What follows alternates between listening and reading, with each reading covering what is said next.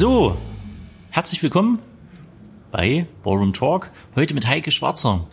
Guten Tag. Oder muss ich guten Abend sagen? Ich weiß gar nicht. Das kommt ja darauf an, wenn der Endverbraucher sein Endgerät in der Tasche anstellt. Und wie du dich so ein bisschen fühlst. Ob du dich eher so morgendlich frisch frisiert fühlst oder ob du dich abendlich gelangweilt oder nächtlich aktiviert fühlst. Also wie du aussiehst, ist ja schon mal klar. Ja, das ist aktiviert. Morgendlich aktiviert. Nächtlich vertanzt. Guten Morgen.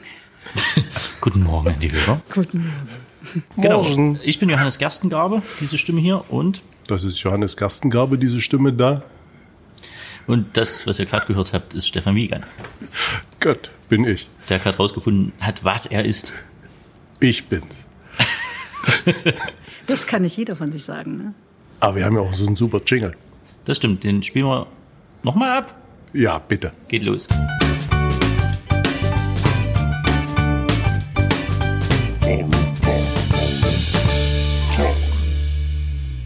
Und wer macht da eigentlich mit bei diesem Jingle? Das ist doch irgendwie so auch. Mein Kumpel Chester. Ah ja, schön. Aber nochmal hören wir den erst am Ende. Ja, so machen wir das. Und jetzt erklären wir kurz mal, warum das hier so hallig klingt. Wenn ich das nicht in der Post, wie der Profi sagt, noch irgendwie rauskrieg. Na, weil wir sind also quasi in der Halle. Ja, also in einem Raum, in einem Schaufenster sitzen wir. Geile Socken.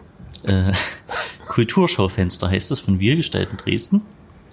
Und äh, wir sind quasi als Vertreter der Rundfunkwirtschaft hier. Deswegen ist auch die Heike da. Was machst du denn, Heike? Kannst du? Rundfunkwirtschaften. Ähm, ich habe heute gerade eine Mail bekommen und wurde aufgefordert, Themen zu liefern mh, in Sachen Männlichkeit. Es gibt am 2. November einen Tag der Männlichkeit, aber da soll es wohl eher um Und das machst du. Männlichkeit. Das ist deine Ich wurde Profession. gefragt, ich wurde Ach so. gefragt. Ich mache das nicht, aber äh, ich wurde gefragt nach Themen. Ich kann das ja gleich mal weiterleiten. Ne? Also, also was mir so zuerst einfiel, war späte Väter. Und als zweites fiel mir ein ähm, Männer nach Corona. Unterhemden fallen mir auch ein. Ehe wir da jetzt ganz tief reingehen, würde ich kurz einfach sagen, Heike Schwarzer arbeitet beim Radio als äh, freie Mitarbeiterin, ist das so? Ja, Freie Mitarbeiterin, ähm, Autorin, Autorin und, und Redakteurin, Reporterin. unter anderem für den Deutschlandfunk und für NDR Figaro und äh, für ehemals das Heimat, den Heimatsender. Na, auch den Heimatsender, also Sachsenradio. Na, der Und heißt jetzt aber nicht mehr Figa- Heimatsender, das wurde, wurde ich neulich korrigiert. Aber Figaro heißt auch nicht mehr Figaro, um dir das mal ganz klar zu sagen. Habe ich Figaro gesagt? Ja, hast du gesagt. Äh, ich meinte natürlich ähm, MDR Kultur. Na, siehst du, da sind wir auf den Punkt. Stimmt, stimmt. Genau. So, und das Geräusch, das Und ihr Heike hat gerade gesagt, das stimmt. Das stimmt, das ist gut. Das Geräusch, das ihr gerade gehört habt, ist äh, derjenige, der uns heute aufnimmt. Das ist der Olli. So, und jetzt ist er hoffentlich ruhig. Also Heike arbeitet beim Radio. Mhm. War das dein Traum, dein Wunsch? Oh, das ist eine ganz diffizile Geschichte, weil Mach's kurz. äh, ich habe ja immer alles das nicht gemacht, was mein Vater gesagt hat. Was hat denn dein Vater gemacht? Das wäre dann die interessante Frage. Ne, mein Vater hat äh, mir immer gesagt, was ich tun sollte oder was er glaubt, was für mich richtig wäre. Und natürlich habe ich immer genau das Gegenteil gemacht davon. So. Und unter anderem war er absolut davon überzeugt, dass ich äh, Journalistin werden müsste. Und da habe ich natürlich gesagt, nein. Als erstes mache ich schon mal kein Abitur, nein. Obwohl ich ein durchwegs durchweg Einser ähm, Zensuren hatte und äh, nein. Und dann, äh, ja, es wurde aber auch nicht besser. Ne? So. Ich konnte mich also, ähm, ja, ich habe mich da durchgesetzt und habe einfach mein Ding gemacht. Also über viele Umwege bin ich dann am Ende, und das hat mein Vater dann zum Glück noch erlebt, ja, Journalistin geworden. Aber ich, ja, habe ein paar Umwege genommen. Mhm. Und äh, also was war seine Profession? Mein Vater, das ist äh, auch eine spannende Geschichte. Also ich bin ja so ein halbes schlesisches Blut. Ne? Der ist eigentlich ja mit einem der letzten Tracks von Schlesien nach ähm, Dresden wollte er eigentlich kommen. Dann ist er in Leipzig gestrandet und hat dann wirklich so ganz ja von der Pike auf gelernt. Erstmal ist er Schlosser geworden, dann hat er sein Abitur nachgeholt. Dann hat er Kulturwissenschaften studiert und dann ist er immer weiter aufgestiegen und hat eben auch im internationalen so Kulturbereich gearbeitet, Rat der Stadt, Leipzig und so weiter, oder Rat des Bezirkes sogar, genau. Und ähm, also auch SED-Mitglied? Ein ja, richtig, mit allem drum und dran. Ja, also der, ich habe auch keine Westverwandtschaft, ne? So, ich bin ein richtiges, echtes Ostkind. Und wieso durch vorhin ging es mal um so ein Westfernsehding. Wieso kennst du das denn? Ja, weil ich Leipzigerin bin. Ich habe das natürlich immer angemacht, heimlich oder, oder unheimlich. Klar, das gehörte doch dazu. Das war gehörte zum Bildungskanon mit dazu. Das war. Und wenn der Vater das dann rausgekriegt hat, war das schlimm oder? Naja, erstmal haben wir ja sowieso erst ganz spät einen Fernseher bekommen. Ne? Das war, da war ich ja schon jenseits so zwölf oder so. Und ähm, ja, am Anfang hat er gemeckert, dann hat er mal versucht zu meckern und hat immer geguckt, was, äh, ob das irgendwie ankommt. Und es kommt natürlich nicht an. Das war wie mit den anderen Dingen auch. Ne? Also ich habe eben immer getan, was ich wollte. Aber das Verrückte ist ja dann wirklich, dass du die Erfüllung seiner Träume bist. Also du bist in Dresden und du bist Journalistin. Ja, er wollte nach Dresden und wollte Journalist werden. Das ist so diese späte Rache der Väter oder ich weiß auch nicht. Ne? Also davon gibt's ja ganz viele Geschichten, ähm, dass die ganzen Malerkinder nicht Maler werden wollen und dann eben trotzdem Maler werden, obwohl sie eigentlich vorhatten, äh, Meeresbiologen oder irgendwie na, so was zu werden. Ja, es ist, wie es ist. Und hast, hast, du Abitur gemacht dann trotzdem noch? Ja, auf der Fachhochschul, auf dem Fachhochschulumweg. Hm. Was war dein Fach? Äh, Bibliothekswissenschaften, ja.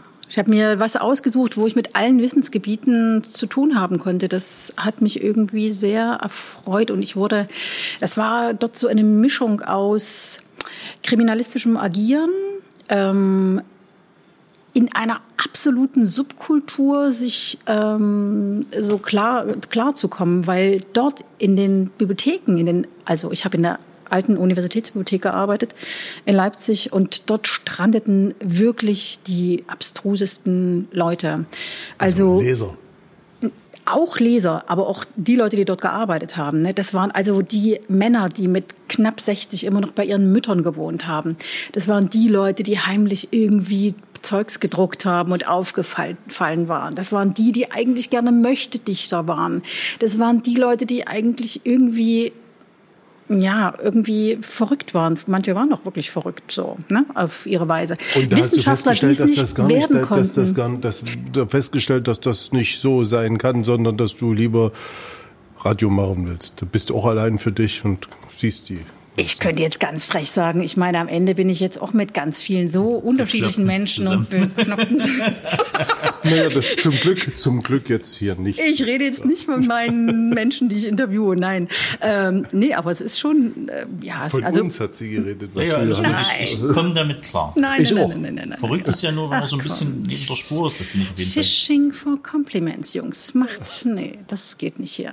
Nee, aber ähm, wirklich so diese Bandbreite der, des, des Menschentums, ne? wenn, das, wenn du da so konfrontiert wirst und dich dann nicht immer rausziehen kannst, sondern wirklich damit umgehen musst, das ist schon eine gute Schule auch fürs journalistische Arbeiten gewesen. Und ja. was war so die spannendste und verrückteste Geschichte mit diesen Verrückten? Oh Gott, jetzt muss ich echt überlegen.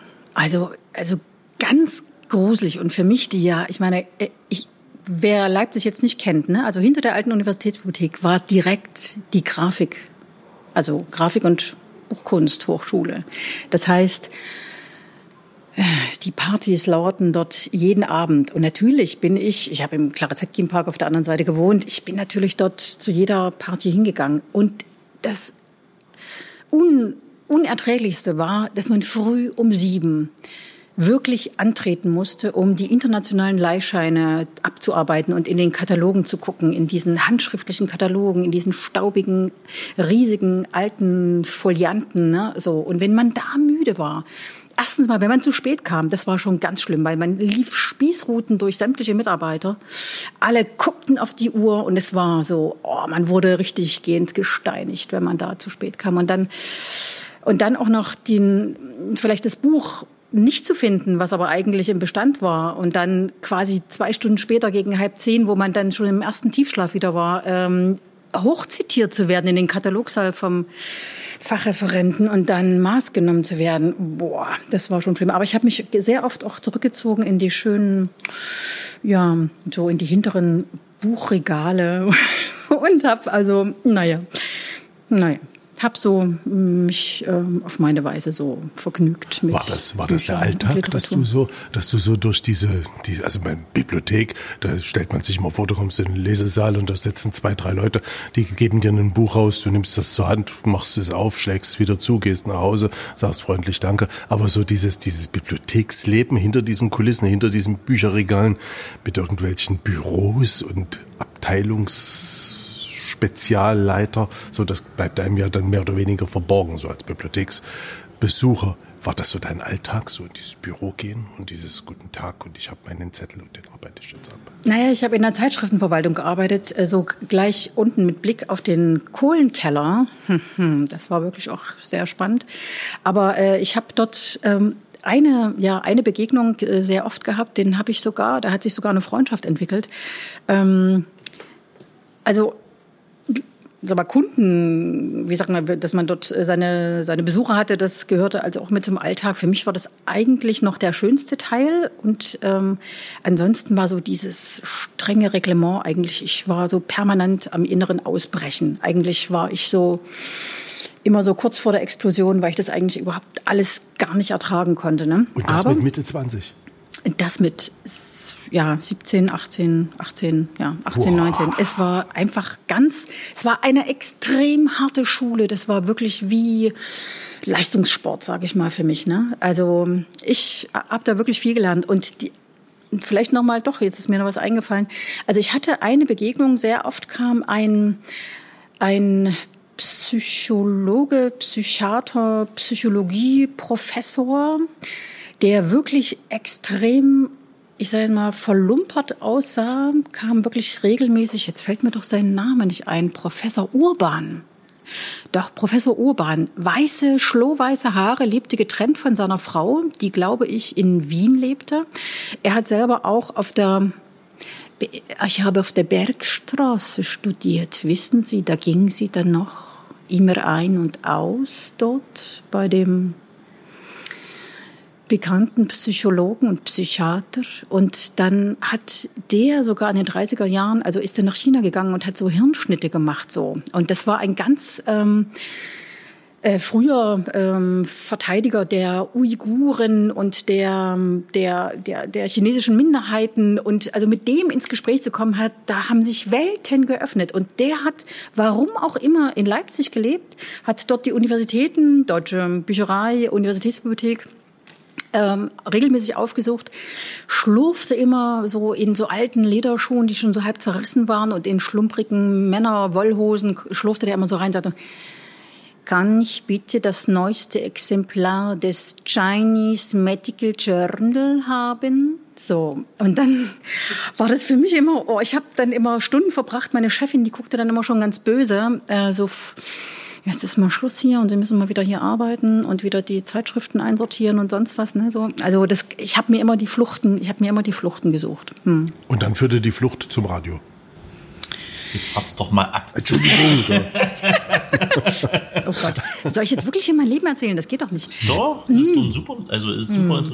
interessant, finde ich jetzt. Zum Beispiel, zumindest, weil wir nicht in diesen Bibliotheken arbeiten müssen. Ja, nee, ich kann euch das alles erzählen. Ihr müsst das nicht machen. Das ja, ist doch das Schöne, genau. Es ist wirklich, ihr könnt euch den erleben. Schweiß, ihr könnt euch den Schweiß von der Stirn äh, äh, streichen und sagen, oh, ein Glück, dass ich das nicht miterleben musste. Angst. Ja, genau, den Angstschweiß, den Angst. bibliothekarischen Angstschweiß. Na, was soll ich sagen? Ja, wie gesagt, die, es war ein permanentes inneres Ausleben der Freiheit. Und das habe ich immer, ich habe das gedacht, meine große Stunde kommt noch so und das wird irgendwie kommen. Und dann habe ich mich, ja, ich wollte raus. Und das habe ich dann eben gemacht. Ich habe mich für ein Romanistikstudium beworben. Und da gab es damals ja, das gab es ja damals gar nicht. Und da gab es alle irgendwie vier Jahre hat man an der Uni Leipzig so eine kleine Gruppe zusammengestellt und dann hat die Universitätsbibliothek gesagt, gut, wir delegieren dich, liebe Heike Schwarzer, aber nur wenn du danach wieder zurückkommst und Fachreferentin an der Bibliothek wirst. Und da habe ich mir Romanistik. gedacht, Romanistik, also romanische Sprache. Und da habe ich gedacht, das wollen wir noch mal sehen. aber ich habe schon erst mal angefangen und es war eine ziemlich heiße Zeit im August August, September 89 habe ich dann angefangen, nachdem ich ja wirklich neun Jahre hart durchgestanden habe mit Studium und mit Arbeiten und mit allem drum und dran. Ja, und dann dachte ich, ich fange mal an. Ich weiß zwar gar nicht, ob ich das jemals im August 89. Im August 89, ob ich da jemals die Gelegenheit habe, da irgendwo hinzukommen. Also Frankreich, äh, Italien und. Rumänien so. wäre gewesen. Rumänien wäre möglich gewesen, genau. Ja, und dann in die alten Lateiner kann man sich natürlich auch vertiefen, so äh, Zeitreisen. Du warst ja vorher schon viel allein. ich war nie allein, um Gottes Willen. Äh, nee, aber äh, ja. Ich würde gerne mal ein Foto von dir sehen aus der Zeit. Oh, ich sah aus wie Nina Hagen. Ich, ja, man hat mich auch immer, also in der Schule hat man mich noch Nina genannt, hm, unter anderem. Hm. Würde ich trotzdem gerne sehen. Ja, also nicht trotzdem, würde ich kann, gerne sehen. Kann ich nochmal nachliefern, kann ich nochmal nachliefern. Hm, das war schon wirklich eine sehr wilde und sehr schöne Zeit. Hm. Na gut, und dann habe ich jedenfalls angefangen mit Romanistik und dann war ja wenige Monate später plötzlich alles möglich und alles machbar. Und dann bin ich wirklich noch vor der Währungsunion durch einen glücklichen Zufall als Au pair nach Brüssel gekommen. Ich hatte noch nicht mal einen, einen Westpfennig im Portemonnaie. Das war wirklich, ich bin mit Ostgeld losgefahren und hatte mir noch, mein Vater hat mich sogar noch gefahren nach Brüssel. Weil du ja später dann Journalistin werden wolltest. Genau. Und jedenfalls äh, kam ich dort an und hatte wirklich äh, noch nicht mal ein Centime Belge und keinen Franc Belge in der Tasche. Ja. Und bei wem hast du Au pair gemacht? Das sind ja oft äh, also wohlhabende Leute, weil mhm. sonst ist es schwierig. Ja, alle Stereotype, die man eigentlich so äh, hat, es funktionierte nichts. Ich hatte ja vorher viel, also telefoniert. Ich war ja 24. Ich habe schon mit 17 meine erste eigene Wohnung gehabt mit Trockenklo auf der halben Treppe. Und aber ich hatte so, ich wollte ja immer mein Ding machen, habe das ja auch gemacht. Und dann habe ich, und dann habe ich die dort angerufen und habe gesagt, also ich hab, weiß zwar, ihr sucht ein Au-pair, aber erstens, ich bin schon 24, also ich kann mich jetzt hier nicht so familiär ein- und unterordnen so. Ne? Und da haben die gesagt, ach, alles kein Problem. Und dann habe ich gesagt, ja, aber ich bin auch so mein soziales Leben und meine Freunde, das will ich natürlich auch nicht aufgeben. Kein Problem, überhaupt nicht. Du hast eine ganze Etage für dich. okay. Ja, okay. Also, aber ich habe jetzt auch schon mit Studium angefangen. Das heißt mal so ein Sprachkurs für zwei Stunden alle drei Tage. Also das ist ist dann auch nicht, ne? Was, dafür würde ich mich jetzt auch nicht aufmachen. Okay, nein, überhaupt nicht. Du kannst an der Uni studieren in Brüssel, kein Problem. Und ich dachte immer so, was gibt's doch nicht, ne? Jetzt muss doch mal irgendwo, muss doch jetzt mal hier die Pausentaste anspringen, ne? Aber sie sprang nicht an. Und am Ende, ja, sie sind immer noch ganz liebe, nette Freunde und ähm, ja, wir sind immer noch ganz inniglich verbunden. Ja. Und ich bin immer an den Berufen interessiert, ich weiß auch nicht warum. Aber was hat denn die Familie so, also aus welchem Milieu kamen die denn? Ähm, äh, natürlich linkes Milieu. Also ich, wie gesagt, ich habe ja keine Westverwandtschaft und ich bin also als richtiges, echtes Ostkind aufgewachsen. Und das wiederum waren ja, 68er, richtige echte 68er, die aus Hippies. Uh, Hippies. Ja, so aber eben arrivierte. So mit dem pair. Genau, das habe ich aber nicht im Detail äh, sozusagen erforscht. Nee. Ähm, da habe ich mich schön rausgehalten. Aber nee, aber nicht bist du wahnsinnig, bist so. du wahnsinnig. Nein, niemals im Leben. Nein, alles ähm, Peace but Love. Nee, ohne Love. Und oh, klingt aber traurig. äh, naja, gut, jedenfalls. Äh, nee, sie, ist, sie ist natürlich äh, Rechtsanwältin, hat eine eigene sie ist Kanzlei ja links, gehabt. Ja klar, dass sie Rechtsanwältin ist. Rechtsanwältin mit eigener Kanzlei und er hat. Ähm, er ist Hausmann. Nein. Künstler. Schriftsteller. Äh, wo arbeitet man, wenn man in Brüssel lebt? Ja, Schokol bei den Institutionen, genau. So. Und das war natürlich. Ein ja. Abgeordneter? Nein, kein Abgeordneter. Einer der. Ähm, Kartenhausbesitzer, wo du eine ganze Etage bekommen hast. Ich sag das jetzt einfach nicht. Okay, ich muss noch ein paar Sachen für mich behalten. Ja, ja. ja, also jedenfalls Menschen, die ähm, viel interessant sind. Interessant sind und eben aber auch, also von denen, von denen habe ich auch wirklich auch gelernt, eben Großzügigkeit kommt immer zurück. Ach, ja, Türen immer offen halten, alles ermöglichen. Ne? Und wenn und das hat mich auch schon wirklich, wirklich sehr geprägt und hat, hat für mich ein sehr, sehr positives Bild von, ja, eben genau diesen arrivierten Westdeutschen, die aber wirklich sehr offen sind und sagen, pass mal auf, ich sehe hier, du hast keine Kohle, jetzt ähm, machen wir ja Butter an die Fische, daran soll es nicht scheitern. Du machst was, was du machen kannst, ich mach, was ich machen kann und dann wird das schon. Und so funktioniert das auch. Haben dich dort Leute besucht, deine Eltern? Na, alle haben mich dort besucht. Eltern, Freunde. Bibliothekare. Alles. Um Gottes Willen. Ich habe nicht einen aus dieser Zeit oh, gerettet. Nicht einen. Ich kann, tut mir leid. Ich, oh, ich muss. Es ist schön, wenn man so ein Stück Leben abschließen kann. Zuklappen. Oh, es ist schon irgendwie hart. Hm. Und bist du nach dem Au-pair-Jahr dann zurück oder bist du erst mal ein bisschen da geblieben? Hm, was soll ich sagen? Also ich habe ja dort in Brüssel dann Französisch angefangen. Dort ist natürlich die flämische Minderheit, ne, also niederländischsprachig. Äh, das, da hatte ich eigentlich meine Freunde. Das war schon dann irgendwie interessant, weil die mussten dann für mich entweder so ein bisschen Hanebüchen äh, Deutsch reden oder eben Französisch. Und dann kam ich wieder zurück. Mein Professor in Leipzig, äh, Professor Bochmann, ähm, ich achte, liebe, verehre ihn äh, wirklich sehr, ist ein Spezialist für die Soziolinguistik. Das heißt, Minderheitensprachen in Europa, das, ähm, da hatte er so auch seinen Fokus drauf.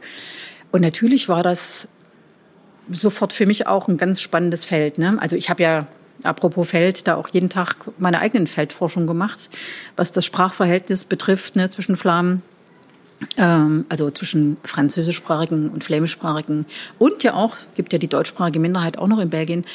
Also das war wirklich äh, sehr, sehr spannend und ich kam wieder zurück und was soll ich sagen, natürlich gab es meinen Studiengang nicht mehr, weil alles war im Wandel begriffen und ich habe mir gedacht, um Gottes Willen, mein Café Corso gab es auch nicht mehr, als ich wieder zurückkam. Ich dachte mir, was soll ich jetzt noch hier in Leipzig? Ich habe sofort mich um ein Erasmus-Stipendium gekümmert und bin äh, sofort wieder weitergezogen und habe ähm, in erstmal in Siena studiert.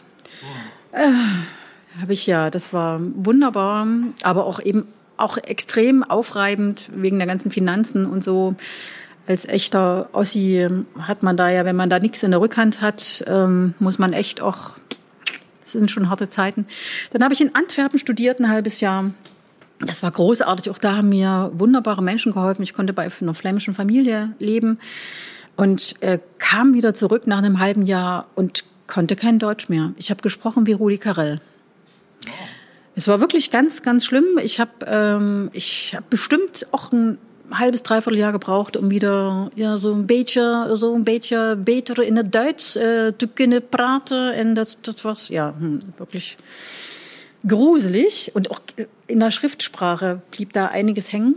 Naja, und dann bin ich wieder zurück und bin wieder nach Belgien äh, in den Süden dann und bin nach Louvain-la-Neuve und bin noch mal ein Jahr, Jahr dort geblieben. Also ich wollte einfach, ich wollte, es tat mir immer nur weh, wenn ich zurückkam nach Leipzig, das Café wieder weg, jenes, dann alles irgendwie dem Erdboden gleich gemacht.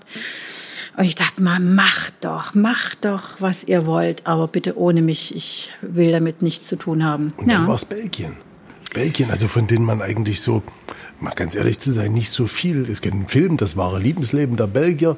Also das geht los mit den Worten billig. Also dann gibt es, also Ölkrise fällt mir ein, dass die da halt so, so viele Leute aufgenommen haben und so, dass sie versucht haben, irgendwelche Kooperationen, die sich jetzt bis heute auswirken, so eingegangen sind. Aber ansonsten ist ja Belgien irgendwie für den Durchschnittsbürger nicht ganz so greifbar.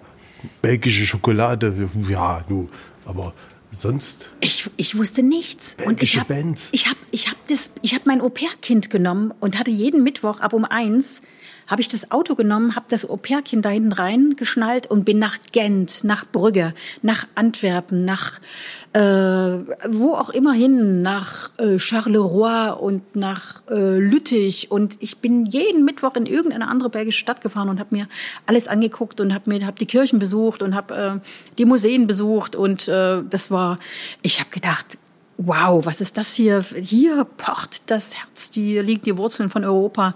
Das war natürlich höchst spannend für mich. Aber das Alltagsleben, muss ich dir ehrlich sagen, als ich nach Brüssel kam, habe ich gedacht, what the fuck? Entschuldigung. Aber warum hat man, man den, warum hat man den Osten Deutschlands nicht mit Belgien wieder vereinigt? Die Frauen laufen in Kittelschürzen rum dort, wie im Osten. Äh, das Bier und der Schnaps ist allgegenwärtig. Das Bier ist sehr süß. Nee, ja, es gibt, es gibt auch, es gibt so viele Biere, aber es gibt Bier und Schnaps wird regelmäßig kon äh, konsumiert, auch gerne schon so gegen 10 Uhr 10 am frühen Morgen.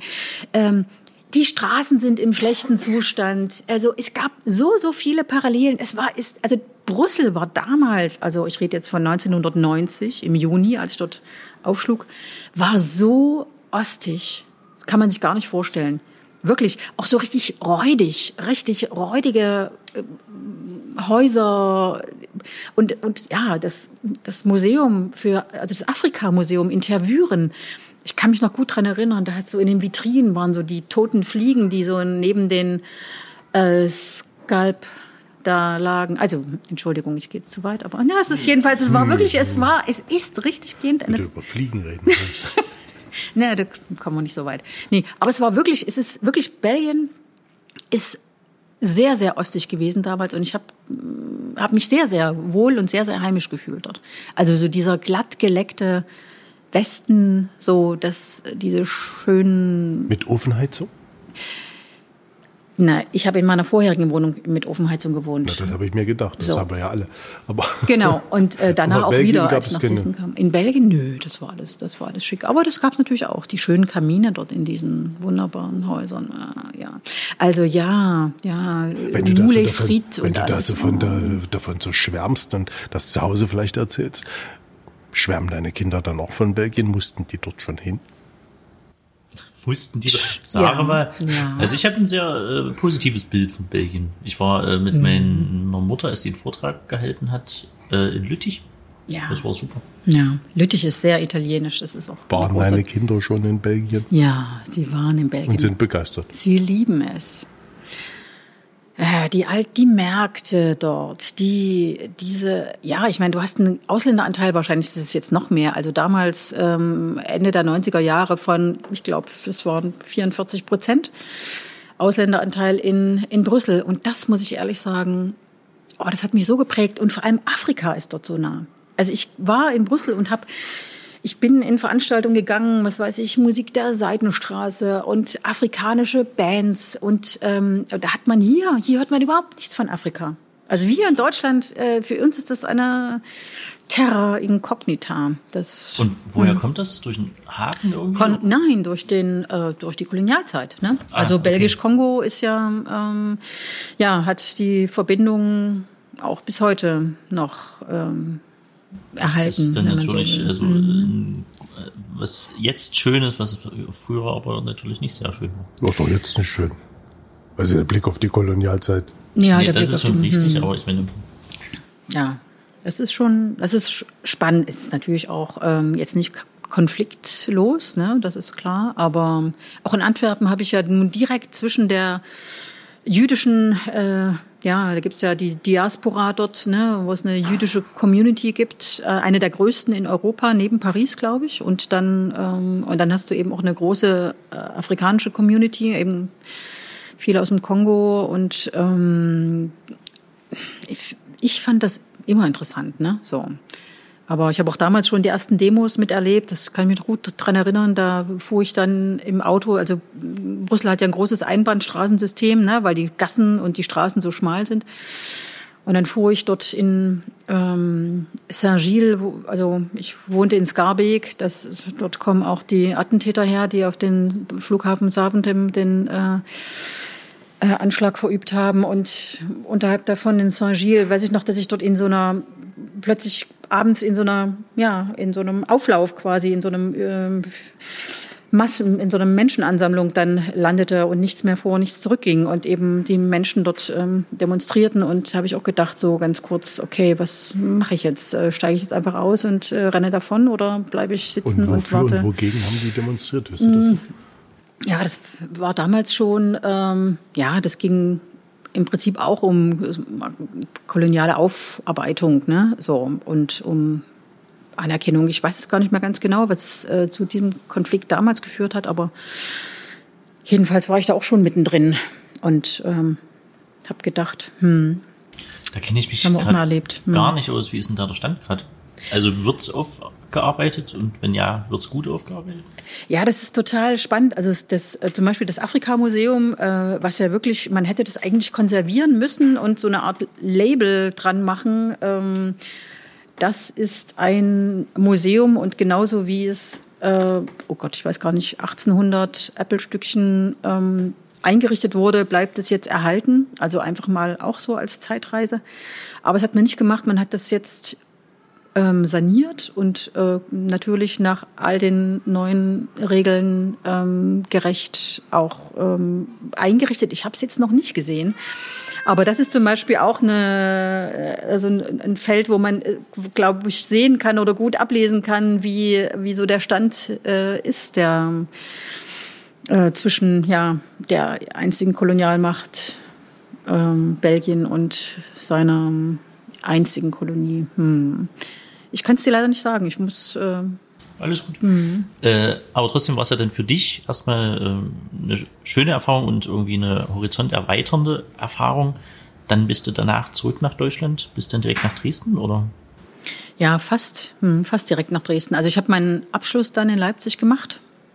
Ähm, und dann habe ich hat ein Freund bei der Sächsischen Zeitung gearbeitet und der sagte, ja, wir machen hier ein neues Magazin.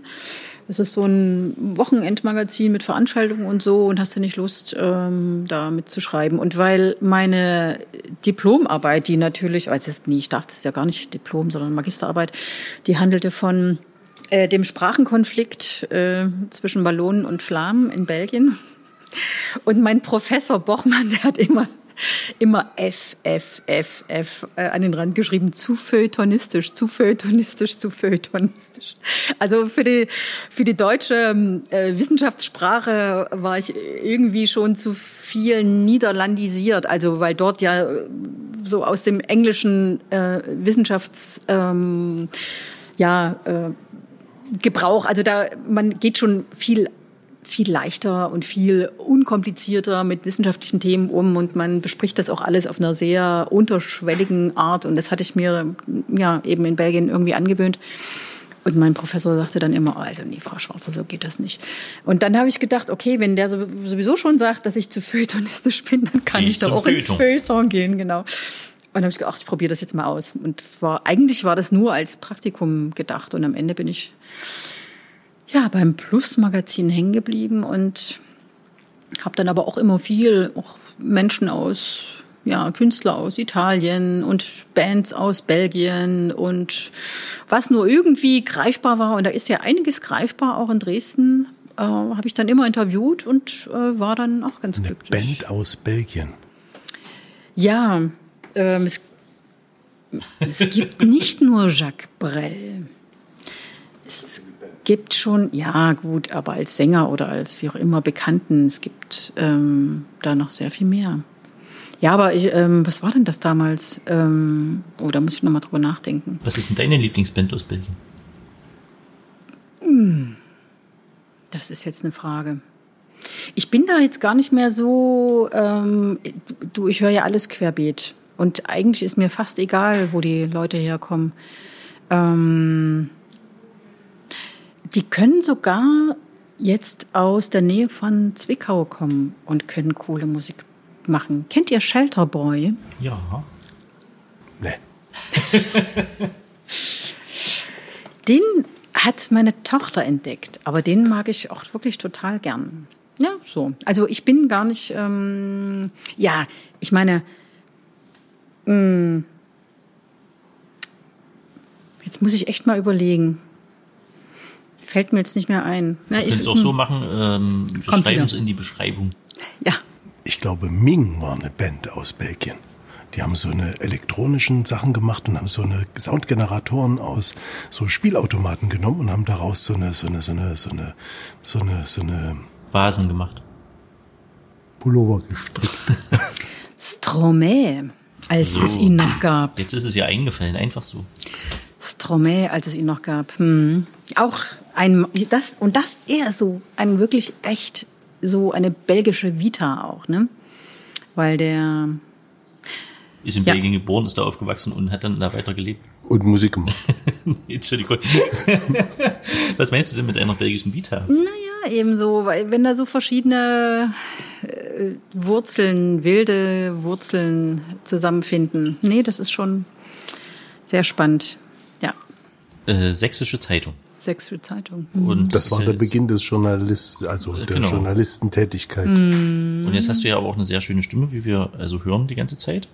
Und ist das dann, äh, hat dann irgendwer gesagt, Heike, du hast eine sehr schöne Radiostimme. Heike, komm zu uns. Komm. Wir haben sehr schöne Musik. Hier, MDR 1, komm. Komm. Nee, MDR 1 war es nicht, das war MDR Kultur. Ja, ich habe das selber mir gewählt. Ich habe. Ähm, äh, wie macht man das? Für unsere jungen HörerInnen? Ich, ähm, ja, es gab wieder auch eine, es gab eine, ähm, einen Break. Es gab einen Moment, wo ich gedacht habe, mache ich das jetzt weiter oder mache ich das nicht weiter? Und da habe ich mir gesagt, nö, das, die Konditionen müssen auch stimmen. Jetzt bei der SZ. Bei der SZ, ja. Und Ach so, da, das da muss man vielleicht auch noch, falls jemand außerhalb von Dresden zuhört. Die SZ ist in, in Dresden die sächsische Zeitung, äh, also im Gegensatz zu überall anders. Genau, Sächsische Zeitung. Und ähm, nee, ich habe einfach äh, gedacht, Radio liebe ich sowieso. Radio ist eigentlich auch das, womit ich aufgewachsen bin. Und ich habe ähm, mit meiner Schwester schon immer das Radio geklaut, um musikalische Luftfracht, am, ich glaube, am Son Sonntagabend zu hören. Irgendwie war das Berliner Rundfunk oder wo war das? Hm. Ist die älter oder jünger? Ein Jahr älter. Hm. Also Radio war schon immer, hat eine ganz wichtige Rolle gespielt in meinem Leben. Aber ich bin natürlich nie auf die Idee gekommen, dass ich das mal machen könnte. Ja, und dann habe ich mir ein Thema gesucht und habe eine Bewerbung geschrieben nach Halle, wo die Redaktion von MDR Kultur sitzt. Und dann haben die mir zurückgeschrieben, ja, melden Sie sich doch bei Birgit Fritz und ähm, können Sie mal aus. Machen Sie Beiträge. Machen Sie Beiträge, genau.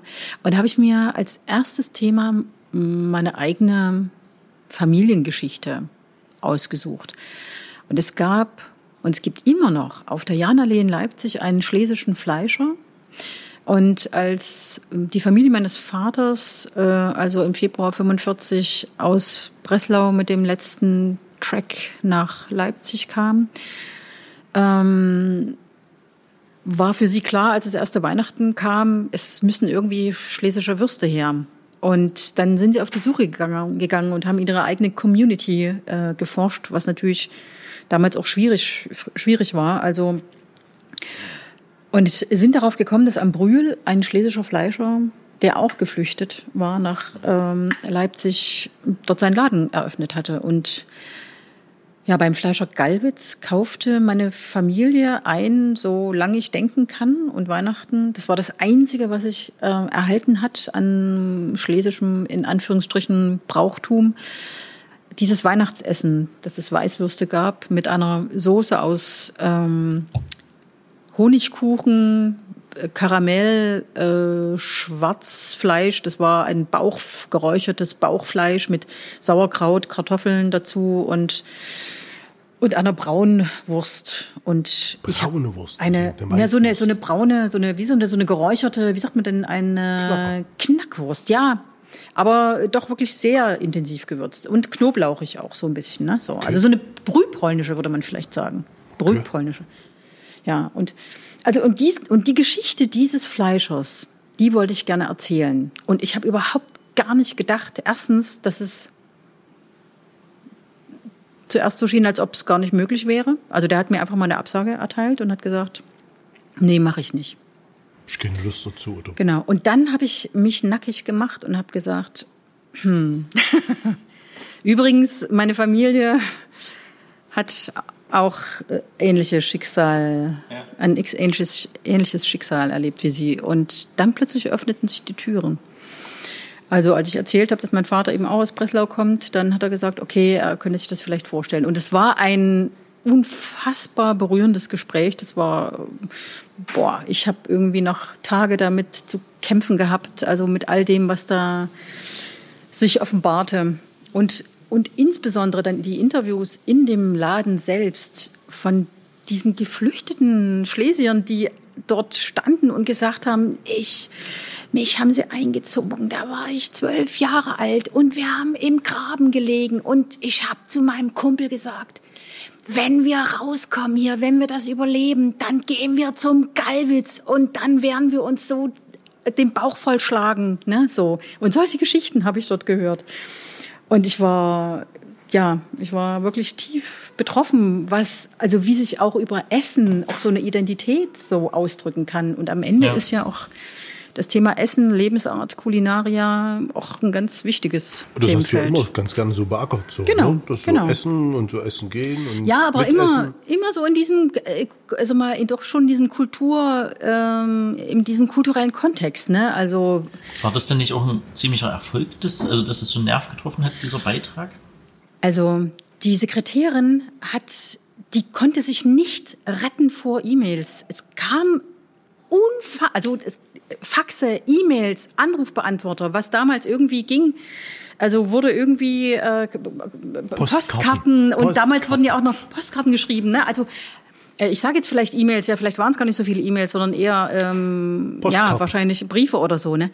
Und die Leute haben ge geschrieben und reagiert und haben gesagt, endlich, endlich spricht mal jemand über uns und über unsere Erfahrungen und über unsere Fluchterfahrung. Ich habe nichts anderes gemacht als die Lebensgeschichte dieses Fleisches zu erzählen. Ne?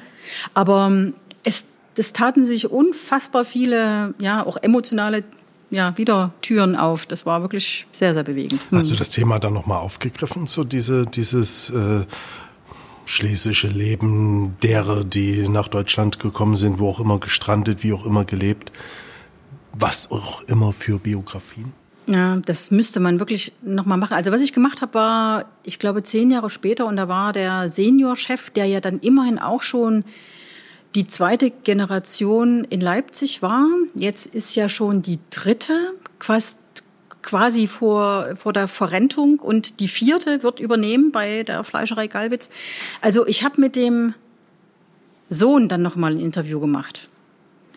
Und, ähm, und das, also inwieweit man wie, wie soll ich das sagen, willensbereit und fähig. ja ist und fähig ist, genau mhm. so eine Tradition auch weiter fortzusetzen. Ne?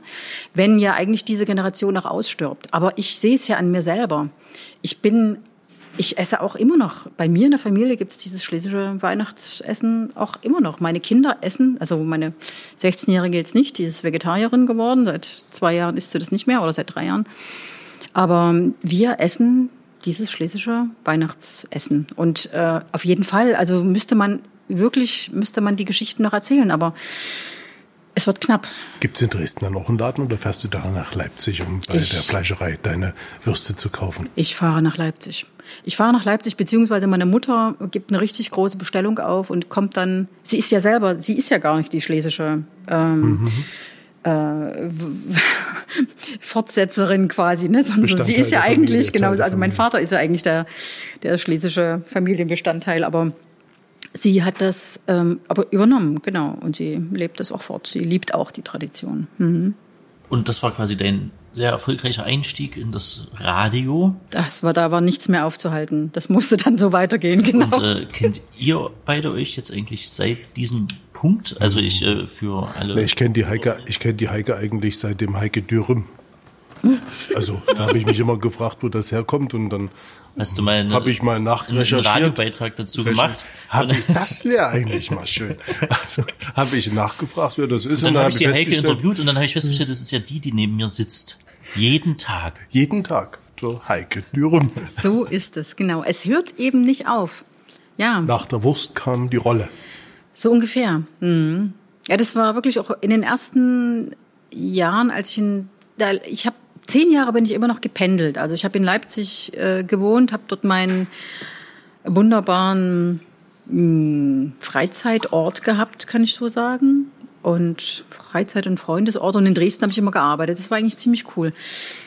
Und natürlich hat man dann immer sehr intensiv gearbeitet in Dresden und dann hat man wenig Zeit gehabt zu kochen, was ich eigentlich immer mache. Ich, mich hält nichts vom Kochen ab eigentlich. Und dann habe ich diesen kleinen Laden auf der Rotenburger Straße äh, gefunden. Äh, der einzige, in dem man diesen Jufka-Teig selber machte. Also die Familie Karabadjak hat den Jufka-Teig dort immer selbst gemacht. Die anderen haben ihn irgendwie aus der Folie gezogen. Und ich habe schon damals gemerkt, also das schmeckt hier einfach anders. Ne? Und die haben mit Hand oder von Hand das Gemüse geschnitten und das war einfach mal eine andere Kultur.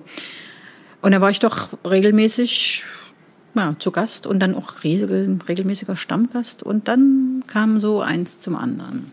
Einmal mit allem. Das wäre eigentlich auch nochmal nee. was. Einmal eine besondere Zusammenstellung, ah, genau. Und dann war das so, Heike, oh, Heike ist da, einen Dürüm für Heike. Heike Dürüm. Heike Dürüm, genau. Vielleicht könnte man diese beiden Imitationsgeschichten mal äh, nebeneinander stellen in einem Feature. Von dem Fleischer und von dem Dürüm. Ja. Mhm. Findet ihr jetzt nicht so interessant? Oder? Geiler Scheiß, ich finde Migrationsgeschichten immer interessant. Ich habe ja über viele Jahre überhaupt nicht gewusst, dass ich selber eine Migrationsgeschichte habe, weil äh, das war ja wie äh, zu DDR-Zeiten sprach man ja nicht über dieses Schlesisch-Sein. Meine Großmutter hat das auch immer irgendwie äh, so verheimlicht und sie hat immer furchtbar gelitten auch und es war immer irgendwie schwierig, habe ich gemerkt, wenn das wenn es um Schlesien ging oder um die alte Heimat, wie meine Großmutter immer sagte, dann dann war irgendwie, dann rollten die Tränen und dann war alles irgendwie komisch, ne? So. Aber das hat man immer nur so, man hat das nur so erspürt. Man hat es gar nicht gewusst, womit es eigentlich zusammenhing. Also ich habe das wirklich erst nach der Wende so in der ganzen Umfassenheit so richtig begriffen und dass es eben auch Teil meiner eigenen Geschichte und Teil meiner eigenen Familiengeschichte ist. Hm. Vielleicht nochmal hin zum Rundfunk, wenn man solche Geschichten erzählen will, solche Porträts, Menschen atmen lassen möchte. Wie geht man das an? Wie, du hast gesagt, dass du dann quasi deine eigene Lebensgeschichte so ein bisschen äh, erzählt hast, bis du jemanden aufgeschlossen hast, aber diese, diese ganzen, diese Intimität, die man da erzeugen kann, wie gelingt es dir, das ins Radio zu bringen? Was ich denke auch deine Stärke ist? Mhm. Also das ich hatte mal ein Interview oder ich habe mal ein Interview gemacht und danach sagte die Frau, die eigentlich vorher große Angst hatte davor, äh, wie jetzt? Äh, das war jetzt das Interview? Ich habe gar nichts gemerkt. Und ich denke mir, das ist, darauf kommt es an, ne? dass man mit den Menschen wirklich in so ein Zwiegespräch kommt. Also ich bin immer so ein bisschen, ja, hin und her gerissen. Auf der einen Seite ist es auch gut, sich gut vorzubereiten. Auf der anderen Seite ist es manchmal gar nicht so gut, es ist immer sehr viel vorher schon zu wissen. Ähm, ich bin eigentlich auch dafür, ja, das auszuhalten, wenn mal eine Stille da ist, weil meist danach nochmal so eine Essenz kommt. Also es ist, beide Wege sind sicherlich äh, richtig und wichtig und jedes zu seiner Zeit. Aber man muss, ja, man muss sich wirklich einstellen auf den anderen und man muss dem anderen wirklich ganz viel Raum geben. Ich sag immer, oder nicht immer, ich sag häufig, also ich habe ja jetzt nicht nur mit Presseleuten zu tun, die das irgendwie professionell machen, sondern ich habe ja wirklich auch mit ganz normalen Menschen zu tun, die ich die zum Teil zum allerersten Mal Interviews machen und fürs Radio noch dazu. Und dann sage ich sehr häufig, wissen Sie was, ich bin eigentlich überhaupt nicht wichtig. Ähm, schauen Sie mir in die Augen, ähm, gucken Sie nicht auf das Mikrofon, denken Sie gar nicht drüber nach, haben Sie einfach das Gefühl, Sie erzählen das jetzt hier einer guten, netten Freundin, die daran interessiert ist, wirklich was zu wissen von dem, was Sie da gerade tun. Und das Schöne am Radio ist ja, wenn man es jetzt nicht gerade live macht, dass man dann auch immer sagen kann, okay, wollen Sie das jetzt wirklich, dass das versendet wird? Wir können das hier jetzt einfach rausschneiden, das ist kein Problem. Und das mache ich ja dann auch. Also da ähm, ich bin da sehr, ich habe da eine, fühle da eine große, große Verantwortung. Also überhaupt ist das eine der größten Schwierigkeiten ja auch, ne? Gerade wenn man Porträts macht, ne? Also nicht so sehr, wenn es um äh, so Faktenwissen geht, ne? Oder wenn man so beiträgt über ein spezielles, ganz konkretes Thema, ne? Aber wenn es wirklich um Menschen geht, ums Lebensweg geht, dann bin ich wirklich auch sehr, sehr vorsichtig und sehr, ja, was gibst, du von, was ja. gibst du von dir preis, wenn du so ein Interview führst? Also, hm, was ist der Preis, vielleicht durch diese Geschichten zu erfahren? Wirst hm. du persönlich?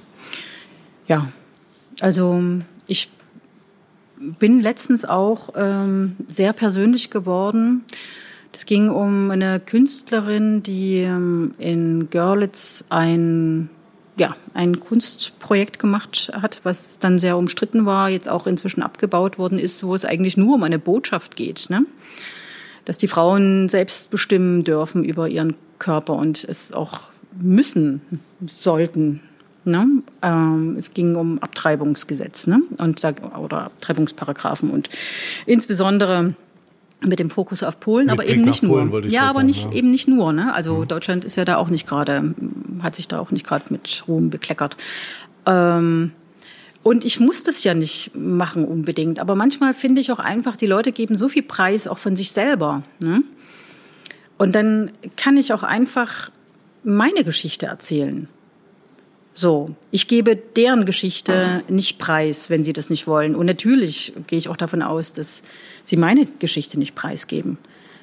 Ja, ich, ähm, ja, ich mache das auch. Das ist, muss schon dann so ein bisschen auf Augenhöhe sein. Also mit aller Distanz, die man, die man natürlich da reinbringen muss, weil man natürlich dieses, diese Geschichte muss man ja erzählen für für andere Zuhörer ne, oder Zuhörerinnen und Zuhörer und äh, jetzt nicht nur im Zwiegespräch ne, wiedergeben.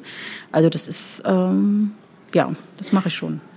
Du machst das ja jetzt schon eine Weile. Gibt es Sachen, die noch so auf deiner Bucketlist sind? Äh, so eine Wunschliste, was du quasi in deinem Berufsleben noch erreichen möchtest? Oder hast du einfach so viele interessante Geschichten schon gehört, dass du denkst, wenn es jetzt so weitergeht, ist auch völlig in Ordnung? Ja, das Verrückte ist, also die Geschichten, also ich werde ja auch beauftragt, ne? Ich bin ja nicht nur alleine unterwegs und so mit meinen eigenen Themen, äh, was ja dann meistens auch immer so Herzensgeschichten sind, äh, sondern ich werde auch beauftragt. Und dann ist es manchmal so, dass ich denke, oh nein, bloß nicht, ne? Das will ich jetzt eigentlich nicht machen. Also ich musste mal eine Geschichte machen über zum Tag, zum internationalen Tag des Wasserklos, also der, der Toiletten. Also das ist, klingt äh, also irgendwie Ich total das Und ich, und ich sollte in eine Schule. Hm. Und ich sollte, oh, ich kann jetzt wirklich, und ich sollte wirklich in eine Schule gehen. Und ich dachte mir, Mann, ey, wie blöd ist das denn, ne? Und ich dachte noch so, ich will das eigentlich nicht machen.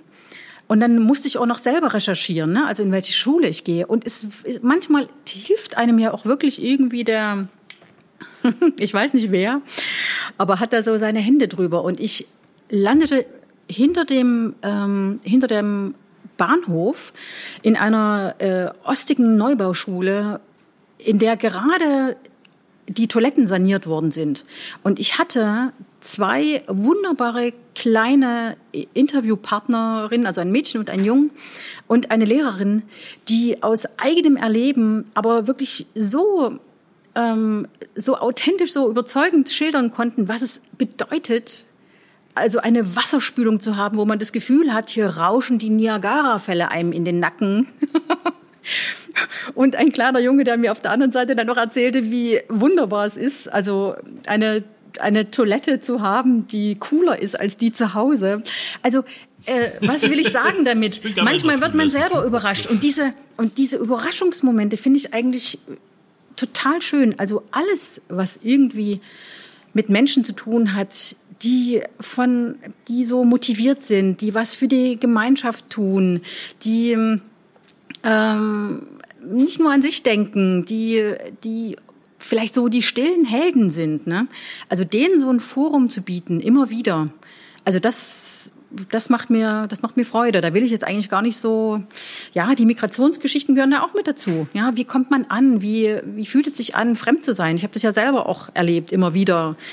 Egal, ich meine, gut, es war Europa, ne? Aber so als Ossi, so in Italien oder in Brüssel oder in Antwerpen, also ich weiß auch, wie man sich da fühlt. Ne? Oder wie kommt man eine weg? Sprache nicht zu, eine Sprache nicht zu können, ne? Oder noch nicht zu können, ne? Also das ist, äh, das ist mir alles überhaupt nicht fremd und jeder, ja und jede Geschichte, die sich da erzählen lässt, ne? Also ich finde, das sind ja auch so kleine Helden, alle Menschen, die sich wegtrauen aus dem Geborgenen und äh, versuchen irgendwo neu anzufangen. Also da bin ich immer wieder voller Respekt. Also egal, welche Geschichten sich da erzählen lassen. Und da bin ich immer wieder gern dabei. Und lass mich, wie gesagt, die Überraschung ist ja immer wieder das, was, was mich auch so erfüllt. Das klingt total schön. Apropos Überraschung, wir haben am Ende immer noch so eine kleine Rubrik, wo die Gästin uns dann was fragen darf. Ach Jungs, ach das wusste ich gar nicht. Ja, eine, hm. Das ist ja auch eine Überraschung. Ja, okay. Was, was will ich euch fragen? Ja. Also wer, wie lange geht's denn eigentlich hier noch mit dieser Veranstaltung? Wen interviewt ihr denn noch so Schönes alles? Äh, heute kommt Paulina Spanninger, die uns, also die aus Weißrussland kommt. Und da haben wir das Thema, ja. Ja, wieder die Migration. Stefan, und worauf freust du dich noch so? Ich freue mich immer ganz auf so ein Feierabendbier. nicht auf das Mittagsbier? Das, mache ich nicht. Ich auf so ein Feierabendbier. Das, das kann ich nachvollziehen. Höhepunkt äh, des Tages. Marke? Sagen wir hier Marken? Dürfen wir hier? Ja, kann man sagen. Also Drink Local, Think Global ist da immer so mein Spruch. Ja, dann nehme ich meist einen Lössnitz. Pilz. Okay. Na dann. So, so, so. Aber ist jetzt schon die Frage nach der Biermarke? naja. Das wollte ich schon immer von euch wissen. Naja, das wollte ich immer von dir. Mhm. Was trinkt ihr denn so am Feierabend? Ne? Das ist schon, da kann man noch ein bisschen nachjustieren. Wir besuchen noch den Wirt ab und zu. Oh, nachjustieren. Wie würdest du denn nachjustieren? Naja, vielleicht noch lokaler. Noch so, lokaler? Noch lokaler. Mhm. Sag. Ach du, ich bin ja auch so Kleinbiere. Ich liebe ja so das Rechenberger zum Beispiel. Ja. Oder. Rechenberg Bienenmühle. Hm, genau. Naja, und die, der Schwingheuer, genau, das, der macht natürlich diese Bio-Biere. Das ist, schmeckt wirklich sehr gut. Muss ja nicht immer Bio sein, aber wenn man das mal so gegenüberstellt, das fein, fein, das, ist ja auch so die Trinkkultur, die man mit dem Bier verbindet. Ja. Ich habe übrigens wirklich erst in Brüssel Bier trinken gelernt. Ach, mit belgischen Bieren, das ist. Ja, das muss man schon durch. Das muss man, da muss man durch, ja. Das ist nicht so einfach. Ein Bier wie ein Likör. Ja, aber das ist schon. Aber ich bin da auch emotional natürlich. Ich, äh, also sehr, ist sehr lange her, aber eine Freundin von mir hat da ein Praktikum gemacht. In, in einer Brüssel. belgischen Bierbrauerei. Nein, beim Europäischen Parlament. Und äh, ist ja fast so ähnlich. so ähnlich. Und äh, da habe ich das, äh, das verbinde ich damit. Deswegen äh, habe ich jetzt keine negativen Gefühle dem belgischen Bier gegenüber. Aber ich, aber ich könnte euch noch was fragen. Wann machen wir eigentlich unsere kleine... Eine Frage ist durch. Ach, echt? Die war nicht so richtig. Das, das, das, das gildete nicht, nicht so richtig mit dem Bier. Hab ich schon, das gildete nicht. Ähm, genau. Wann machen wir eigentlich unsere Sendung über um, unsere musikalischen Sozialisierungen? Das wäre doch nochmal ja, das also spannend. An mir Klassik, Pop, An mir liegt es auch nicht. Im Kleinformat. Ja, ich gerne, kann gerne. was von Rio Reiser gerne erzählen. Na, nicht nur. Und von AG Geige. Naja. Nee, habe ich voll Bock drauf. Anderen. Also wenn das jetzt hier, äh, also die Weltregierung, die Geheime hört, wir würden gerne eine Radiosendung im Deutschlandfunk machen. Zum ja. Thema Sozialisation mit und ohne Musik. Nein, das, die haben das ja schon so Samstag früh Unser um Regie hören genau. quasi. Ja, genau. Ist das? Naja, das ist mir schon klar, aber mit und ohne Musik. Mit und ohne Musik? Kann man ja auch mal machen. Ohne Musik sozialisieren. Silence is sexy. Ach so. Ab und an, das stimmt. Das ist übrigens, das, das ist die, das ist übrigens die schönste, der schönste Moment, wenn man die Pause, den Atmer noch drin lässt. Wegschneidet. Nee, nicht. Oh, nur brutalo. Nee, eben nicht. Zwei Minuten, zwei Minuten, zwei Minuten. Ja, das, das ist eben genau das Format, was es einem so schwer macht. Nee, da kann, da ja, ich hätte ja auch noch viele andere letzte Fragen so gehabt. Deswegen machen wir ja jetzt hier gerade, da ist ja noch schon, weiter. Also ich meine, da sind die zwei Minuten sind ja schon durch, sage ich mal. Mhm. Äh, sag mal deine Fragen, die du alle hattest. Ja, zum Beispiel, wie sich ein Radio verändert, ob die Themen das anders schaffen, irgendwie in so einem Programm, wie man die, die, die, die, dieses Programm gestalten kann mit so einer kleinen, mit so kleinen Feinheiten in einzelnen Beiträgen, wie man jemanden auch wie eine Stimme geben kann, ob das ein eigener Anspruch, ob das eine, eine Idee ist, die man gesellschaftlich mit Verantwortung füllen kann, wie man seine Themen immer, auswählt, immer. was mhm. man da, also, Na dann, los. Da können wir ja noch eine Stunde. Eine Stunde.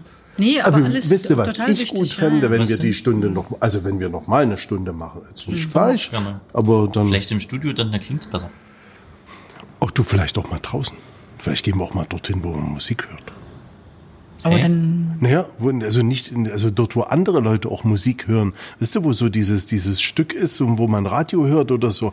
Könnte man auch mal machen in einem Taxi oder so, wo man Radio hört oder, wisst ihr? Mit einem Auto, na, Auto, das ja, ist ein Taxi ist, werden wir nicht hören. Sei denn jemand mit so einer Lederweste fängt an und redet mit uns. aber wie, naja, aber verstehst du es so? Das könnte man ja auch mit Heike mal machen. Mhm. Ne? Alles, also alles spannend, alles wichtig, alles. Ja. Ja, ich auch. Und alles immer wieder, ja, das, diese Fragen stellt man sich immer wieder neu übrigens. Naja, klar, deshalb ist das ja auch so, diese Diskussion. Also bloß uns war es jetzt halt auch wichtig, dich mal vorzustellen, also wie das nun dazu, wie, wie man mit Themen dann halt auch umgeht. Und deshalb Teil 2 Ein folgt. Glück, dass ich das nicht wusste. Was denn? Dass wir so dufte Dass ihr, dass ihr mich ausfragen wolltet. So über mein Leben. Was, Ja, denkst das, du, was denkst du denn, was bei einem Podcast sonst so passiert? na, ich habe gedacht, das würde so. Ich habe eigentlich eher gedacht, das geht so in die Richtung. Ah, müssen wir erst mal wissen, mit wem wir reden. Ja, okay. Ist, na gut. Na gut. Ich sage ja mal, ich bin da gar nicht so wichtig. Ich bin, ich bin doch gar nicht so wichtig. Aber deine Naja, Stimme aber- jetzt. Das sind ja oft die interessantesten Leute. Na gut. Cool. Nee, dann freue ich mich auf die zweite Folge. Mal gucken, wann wir das machen. Und ich freue mich auf den Jingle. Also, Den hauen wir jetzt noch mal rein, voll hier in der Post, wie der Profi sagt. Der dauert alleine schon zwei Minuten. nee, gut.